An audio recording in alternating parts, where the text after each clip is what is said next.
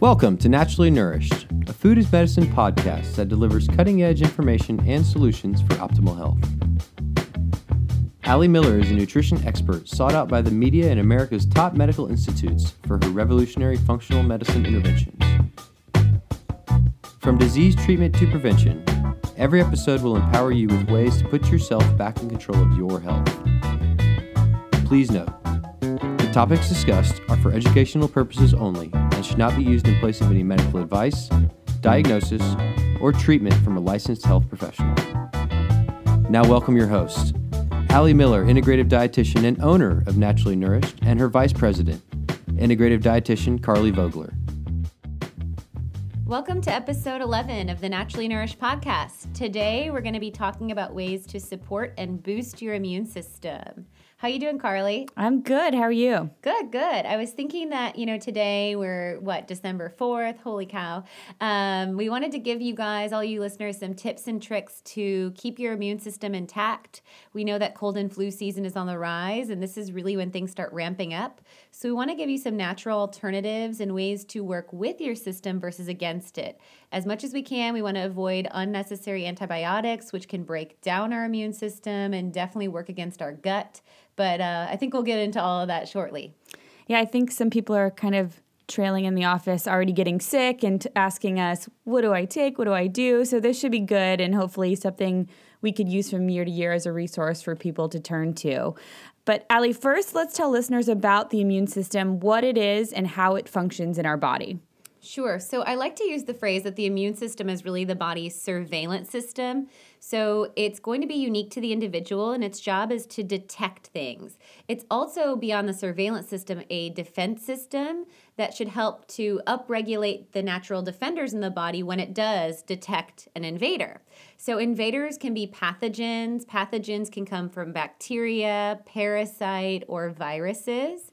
And then there can also be invaders from carcinogenic compounds, which can lead to tissue abnormalities and literally leading to then cancer formation in the body or tumorigenic cells. And so a healthy immune system is supposed to identify those and then drive those cells to apoptosis or cellular suicide to help to just keep the healthy cells intact. Okay, I know there's a bunch of different, thinking back to the chemistry days, of different types of cells and some key players within the immune system. So let's talk about some of those. Yes. So like I said, its job is to upregulate these cellular players to fight off these pathogens or foreign compounds and then regulate the inflammatory processes.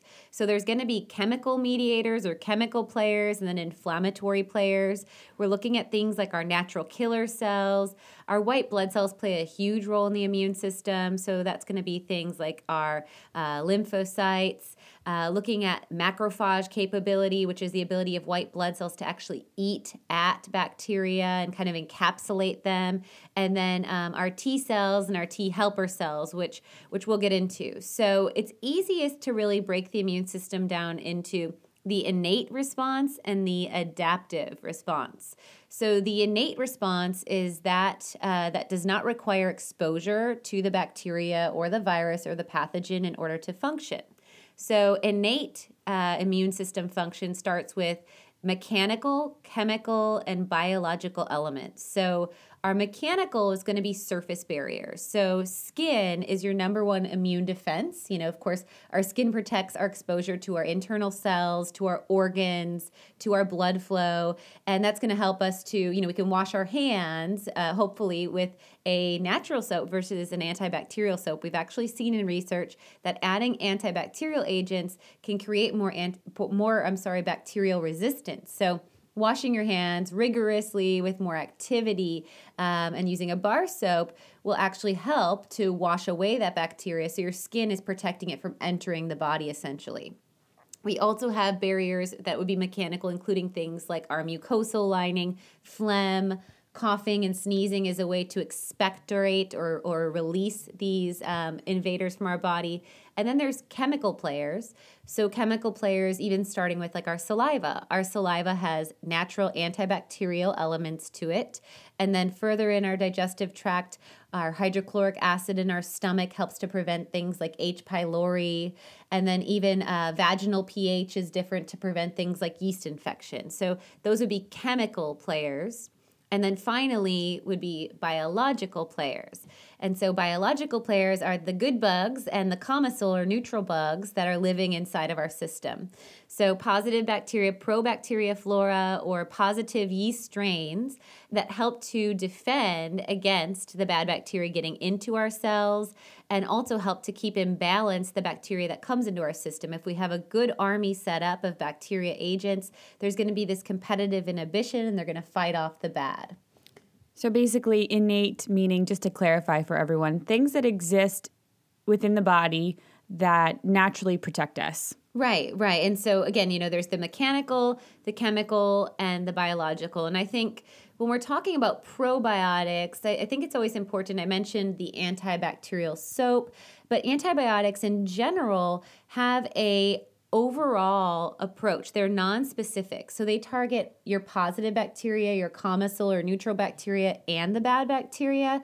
And this is why many people following a round of antibiotics get a yeast infection or something of the sort, because it takes away all that good bacteria that was keeping that chemical agent in balance. So keeping that pH regulated, keeping that good bacteria regulated, and that can actually create susceptibility towards more immune dysfunction or imbalance. So it's important to acknowledge after an antibiotic, you definitely want to follow with a good probiotic supplement, most definitely. And I think we just posted something on Facebook a couple weeks ago, but a study came out saying that one dose or one round of antibiotics can affect your flora for at least up to a year. A year, yeah. It's absolutely wild. Which is frustrating, yes. Especially if you work so hard to build up your good flora and then you get a bacteria or something and take an antibiotic and you're just kind of wiping up all that progress that you made. Yeah, so I'll talk a little bit more about the players of the immune system, but I think that's an exact process of using functional medicine, working with probiotics to boost your immune system, build up your players versus wiping them down and then making you more susceptible for sure. So beyond those innate responders, we also have, and actually within this innate family, inflammation. And so inflammation, we often talk to or speak to as a negative thing. Oh, we want to reduce the inflammation in the body, or we want an anti-inflammatory diet, or inflammation creates all these itis conditions like rheumatoid arthritis and what have you. And that's true. Inflammation, when left unchecked or unkiltered, can lead to chronic disease and chronic illness in the body. However, inflammation with the way the immune system functions is a way for the immune system to actually activate its defense mechanisms. So we're talking about things like vasodilation or dilation of the vessels. That's an inflammatory process. So when you vasodilate, that brings more of your chemical army, your chemical mediators, those things that can actually attack the foreign invaders into the targeted area of injury or targeted area of focus where the pathogenic compounds are regulated or basically found, centralized. Also, things like a fever is inflammation. So often when we have the flu or a cold or another virus, we're going to get a fever, and that's our immune system heating up, literally trying to kill off that viral or bacterial compound. So depending on the immune level of my patient, I always urge them to allow a fever, anything under 102. Don't want to go above that. Then you would want to use an ice bath and maybe Tylenol. But really allowing a fever to run its course is going to help your body to actually kill off what it's trying to fight. So fever and warmth is another sign of inflammation.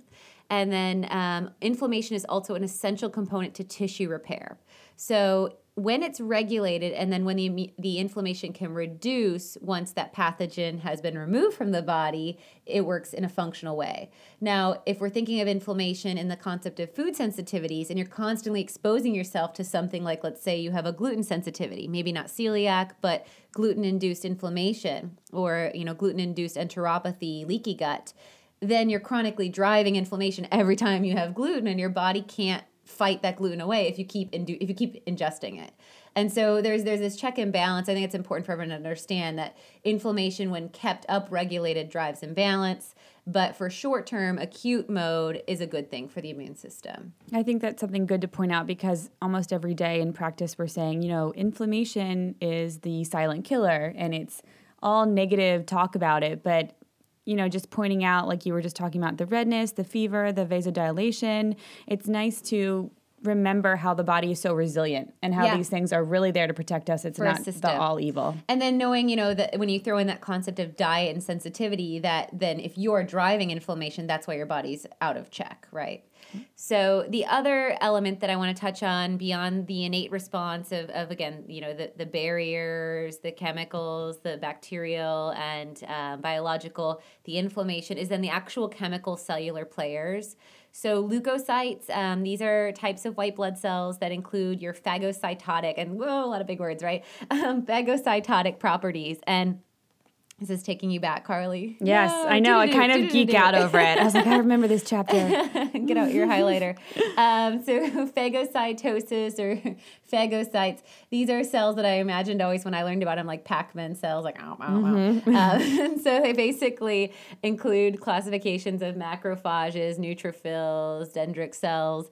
All of these white blood cells help to basically eat at, encapsulate a pathogen, a virus, bad bacteria, a yeast, and then are able to excrete it or are able to literally create cellular suicide, as I mentioned, and upregulate the natural killer cells, which will target and then kill themselves, essentially. So all of those are important elements of your innate system. The adaptive system of the immune system requires an antigen relationship. So the adaptive component is actually where the concept of vaccines were built off of, where you need exposure to a compound to teach the system to learn how to fight against it. And so this is really targeted on our T cells and our B cells. So our T cells are going to undergo that apoptosis or that cellular suicide when the infected cell is identified. And the T helper cells help to drive the immune function and the detection process. The beta cells are going to come from our bone marrow, our stem cells, and these play a role with presenting the antigen to the cellular players. So they basically find the compound, present it, and then the immune system decides how to attack and destroy it, essentially. So all of these cells, you know, when we're thinking of them, especially if you're dealing with a family member in cancer, you know how readily we're watching the white blood cell count and autoimmune disease and things like that, because these play a very significant role in the body's ability to identify and fight off. I love these visuals as you're talking. You know, I'm just imagining these cells talking to each other and, you know, one has the tool and the other has, you know, the concept behind it. And that is how the body works. It's alive and it's we have to give credit to all these things and not just rely so much on outside sources to help us and kind of just appreciate the innate aspects of the immune system. So this is all fantastic information. But Ali, let's talk about what happens with the immune system when it's not functioning. Sure. So, you know, when the immune system is not functioning, when it's maybe hyperreactive or something like that, that would be seen in autoimmune disease. When the immune system gets confused and instead of shining that flashlight they don't have flashlights, but you just had me really in like a visual mode, shining that awareness on a foreign invader, it starts to attack its own gland. So something like Hashimoto's thyroiditis, the immune system starts to literally identify all thyroid cells as foreign invaders and starts to create inflammatory processes and attack that gland. And so autoimmune disease is when the immune system drives inflammation, drives attack to itself, autoimmune. So you're fighting yourself versus the foreign invader. So there's some kind of cross wires there in the immune system. Inflammatory disease in general can be seen when the immune system isn't functioning because the immune system isn't getting that check and balance. It continues to perpetuate the reaction of cytokines, prostaglandins, all these chemical mediators, and doesn't get that resolution has occurred and it doesn't stop. So that would be, inflammatory cascades, inflammatory diseases. And then the other leg of things is cancer and compromised immune function when the immune system kind of checks out and it doesn't identify the abnormal growths. It doesn't identify the foreign invaders, and it allows them to go haywire through the body. And then the kind of third element is immunodeficiency. And so immunodeficiency can be genetic, where maybe, we work with a lot of children that have a low IgG count or a high IgG count if they're having hypersensitivity, hives, rashes, eczema, psoriasis or ARDS, acute respiratory syndrome. But they could also have a low IgG when they're immune compromised. And then with AIDS and HIV, there's going to be that immunodeficiency. And that's why, you know, very susceptibility and immune compromised in that population as well. So, Ali, I'm sure a lot of our listeners are thinking, okay, I'm familiar with autoimmune disease. I see what you're saying, how the body can attack itself. And maybe this is a lofty question, but what kind of things drive these quote-unquote wires being crossed that can change our immune system from something that supports us to something that kind of is against us? So a huge player, which we talked about last episode, I think, is this HPA axis, which, as we mentioned last episode, in episode 10, you know, it won't be our last mention of the HPA axis, but that's a good one. If you missed that one, it's speaking to this concept of the hypothalamic pituitary adrenal. And what that's really looking at is the fight or flight mechanisms in the body. And when we are overstressed, the immune system has dysfunction, either an over or under drive. So stress, really briefly, we go into it much deeper in episode 10, but stress can be both mental and it can be demand stress, negative stress, like getting fired, having an argument with your spouse, divorce, interpersonal relationships. It could be eustress. Eustress is positive stress, like planning a wedding, planning one of your child's wedding. A wedding again? I don't know. Two weddings. It's a long day. I think I'm eustressed. Delightfully overwhelmed is my mantra. And so, you know, stress can be positive. Planning for a wedding, a holiday, entertaining family or friends. But that can still upregulate this HPA axis. And then stress can also be physiological. So that could be things like overgrowth of bad bacteria, parasite. That can be recovering from a car accident or significant injury, aging processes, carrying a child. Any increased demand on the body is also a stressor, and that can throw this HPA axis off. And so the HPA axis has so many components, for instance, the adrenals with cortisol response, and cortisol plays a big role with histamine response, which drives your mast cell activity in your immune system. There's just many overlaps. And so we often see stressed individuals will say, I go, go, go, go, go, but 3 to 5 times a year I just crash and I need to shut down for like 2 or 3 days. And I feel like I get sick really easily. And that's a huge, you know, component of that HPA axis being imbalanced. Okay. And Go ahead. I was just going to say, I'm trying to reel you in because I don't want to let you go off too much of the HPA axis. Why don't you finish the thought, though? So I was going to say, connecting that with stress is the next point, which would be sleep, you know. So beyond being overstressed is not getting an adequate, you know, 8 hours of sleep is really what research supports is needed. And so, you know, less than 8 hours of sleep can also lead to immune compromised activity, which, I mean, really the HPA axis could lead to autoimmune, whatnot, but I'm going to kind of transition us into more weakening the immune system, like cold and flu, like we said in the beginning, to keep it tailored. So, you know, lack of sleep is going to create immune susceptibility. So we get kind of burnt out, worn down.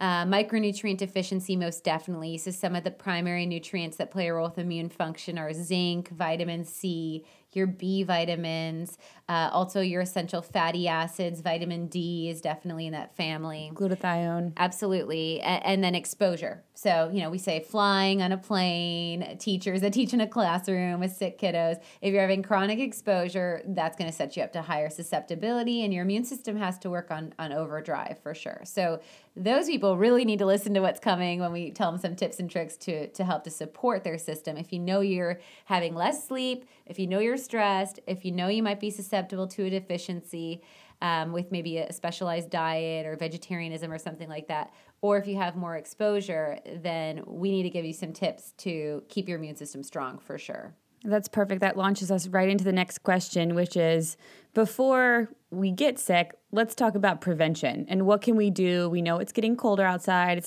not even going to give Houston the justification of calling today cold because it's not. But everywhere else in the country, it's getting cold. No. So how can people, with anticipating this change of seasons, protect themselves and really boost their immune system? So the first step, I kind of reference this in a couple different ways, would be probiotics. So we need to give your immune system good bacteria And the good bacteria, I always say a cup of probiotics a day keeps the doctor away, and firmly believe in that. So bumping up your defense system by having things like kefir, Greek yogurt, and then it's important to acknowledge that if you are having any mucus, you probably want to avoid those dairy sources of probiotics. So those would be kefir, Greek yogurt, regular yogurt, also raw aged cheeses. So if you have mucus, you'd want to go to sources that are dairy-free, things like kombucha, things like sauerkraut, kimchi, pickled or fermented vegetables, beet kvass. All of these are going to be great. And I also recommend throughout the immune period to take a probiotic supplement.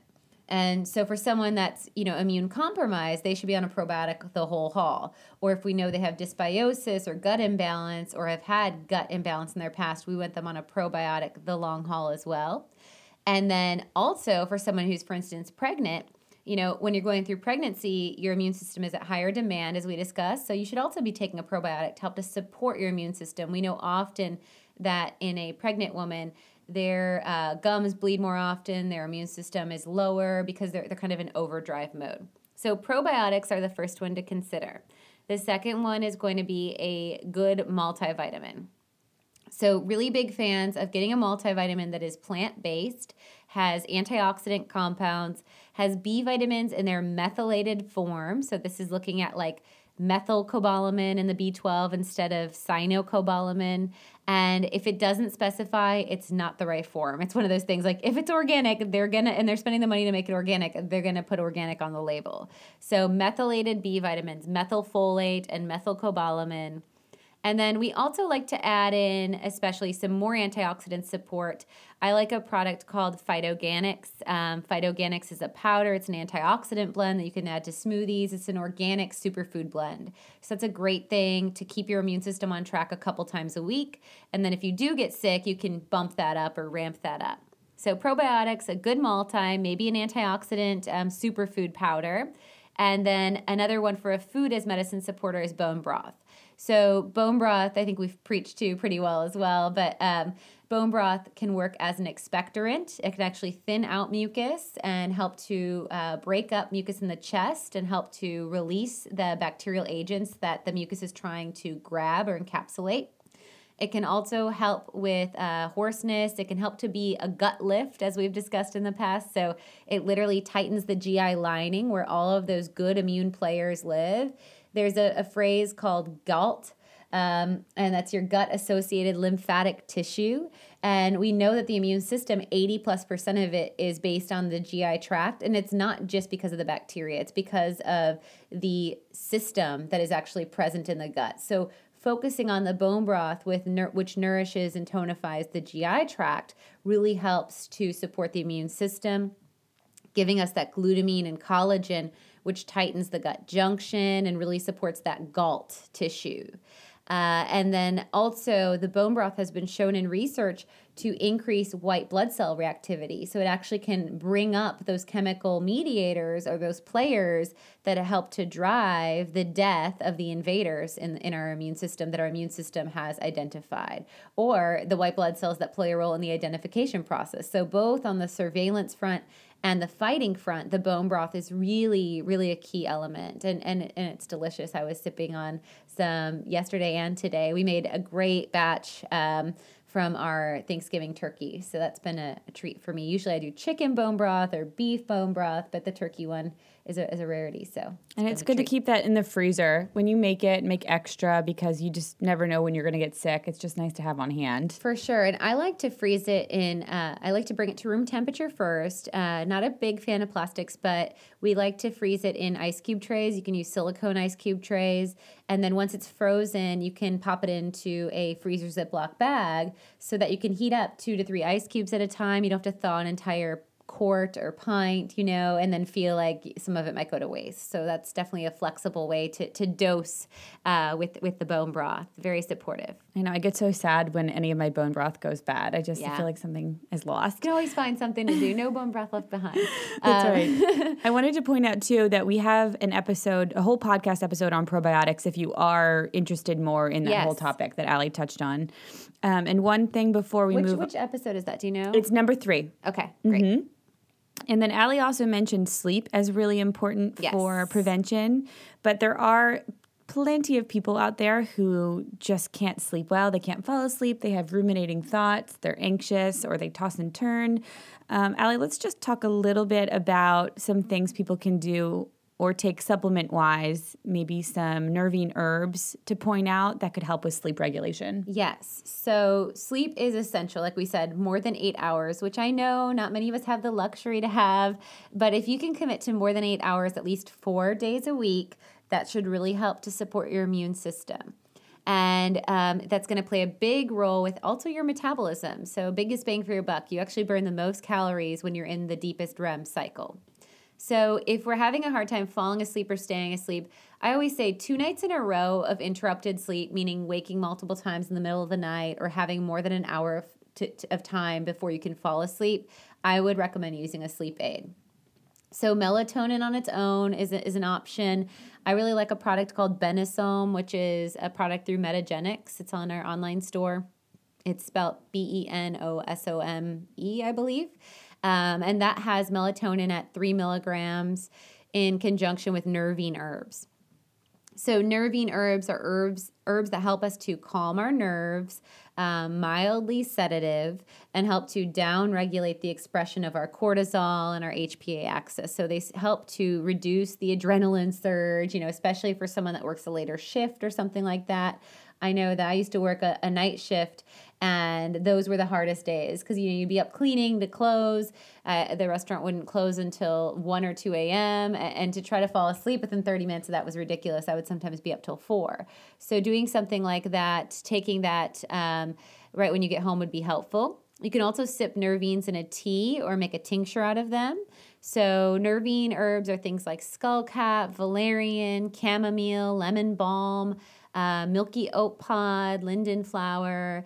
All of these things can be steeped in warm water, just below boiling, about 2 to 4 tablespoons and about a 16-ounce amount of water.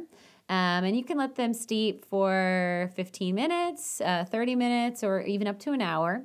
And you can also do a cold infusion with these herbs. So these are great options. And warm actually helps to kind of get us, like we think of like a warm bottle for a baby. Warm does put us into more of a mellow mode and can help to create relaxation. And then beyond the intervention of supplements and herbs, I recommend practicing sleep hygiene, which is really important to just set the brain into routine.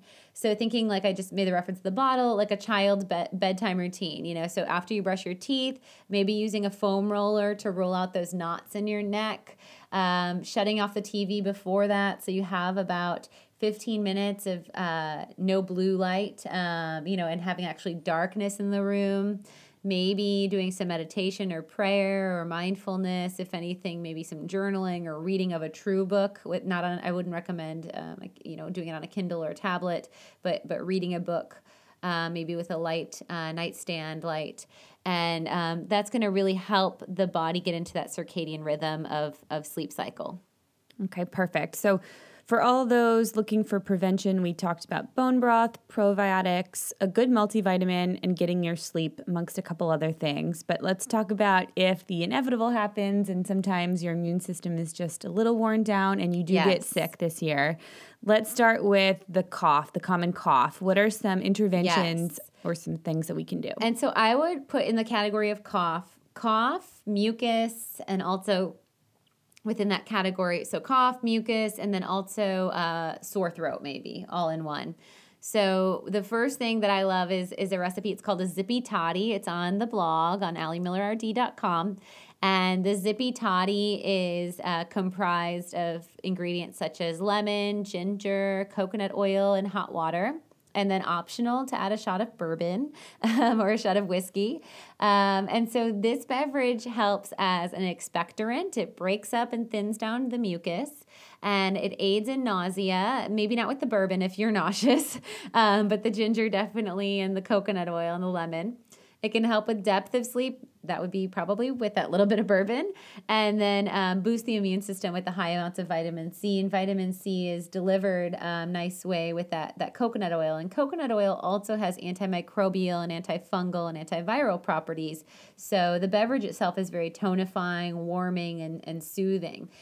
We actually give our dog raw and filtered honey and coconut oil when he has a cough and just on a spoon. It's something you could also do as a quick shot to this if you didn't have time to heat these all up. Just coconut oil and honey, and it tastes delicious. I was going to say honey is the one thing you left out of the original recipe. Oh, did I? Yeah, okay. You don't need it, but it'll make it taste a lot better. Yeah, so yeah, definitely raw and filtered honey.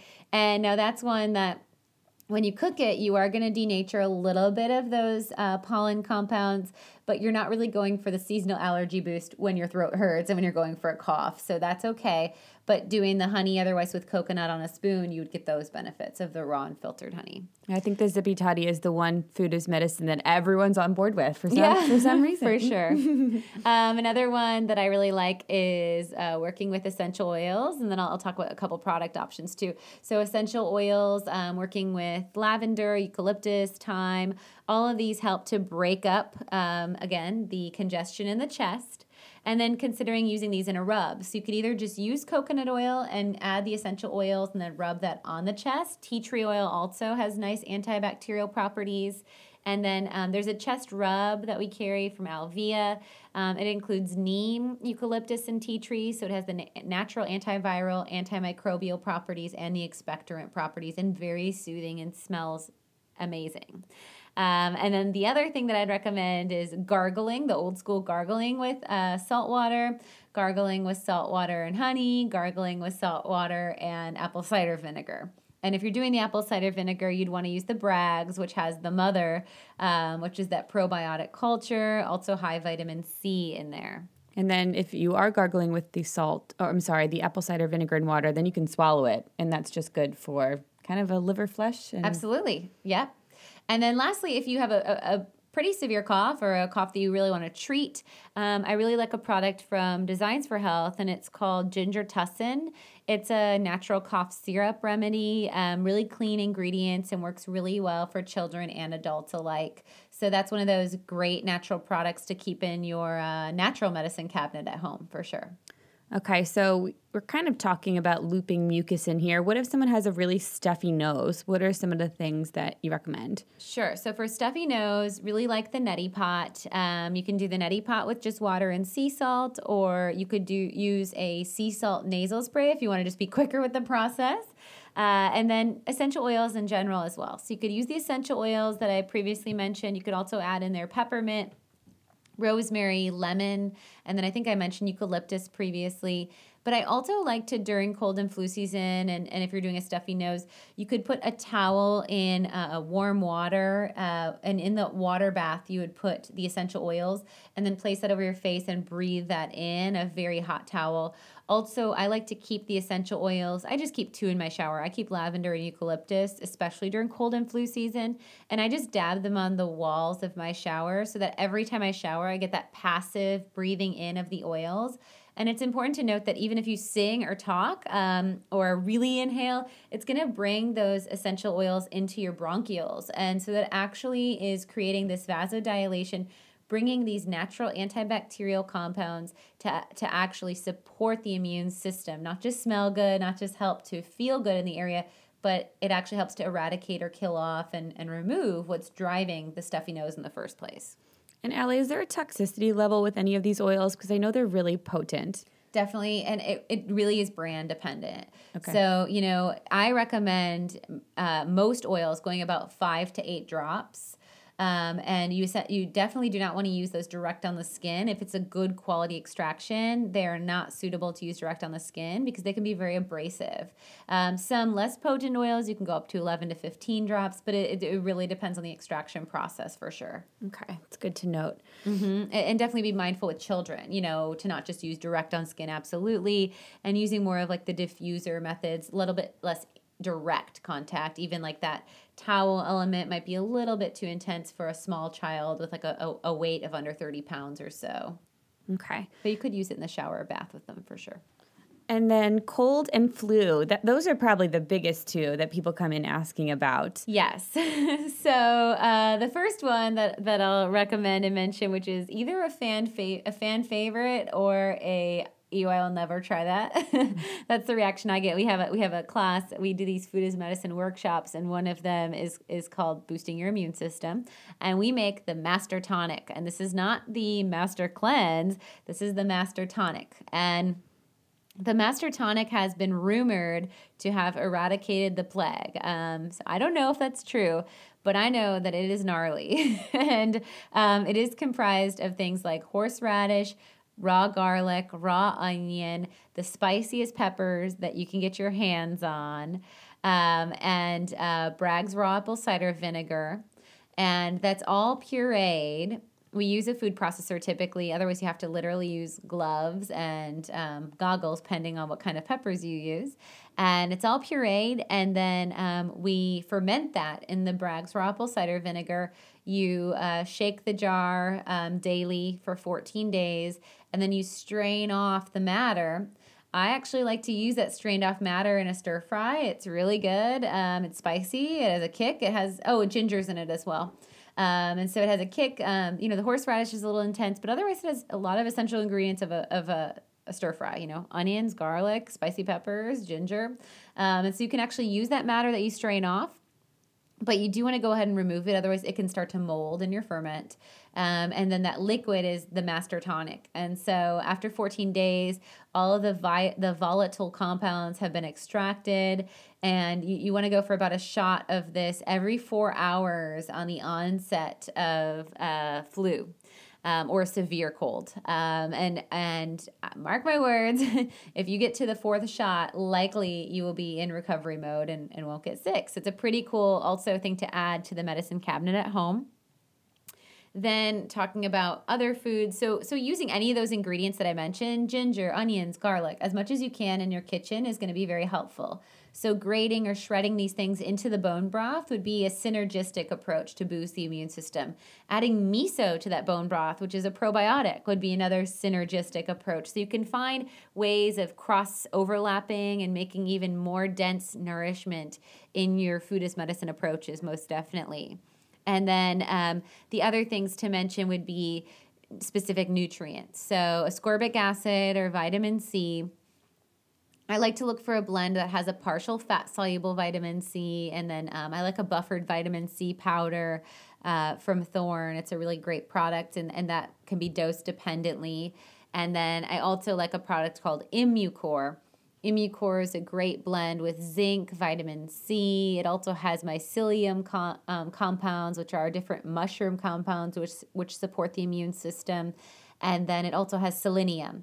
And so it has a lot of the key players that upregulate the natural defense systems of the body and can also be taken on higher dose during acute or short times when we're getting a cold or flu or severe cold, really, not a short sight of a cold. Would that be necessary? But my husband likes to take that one all the time.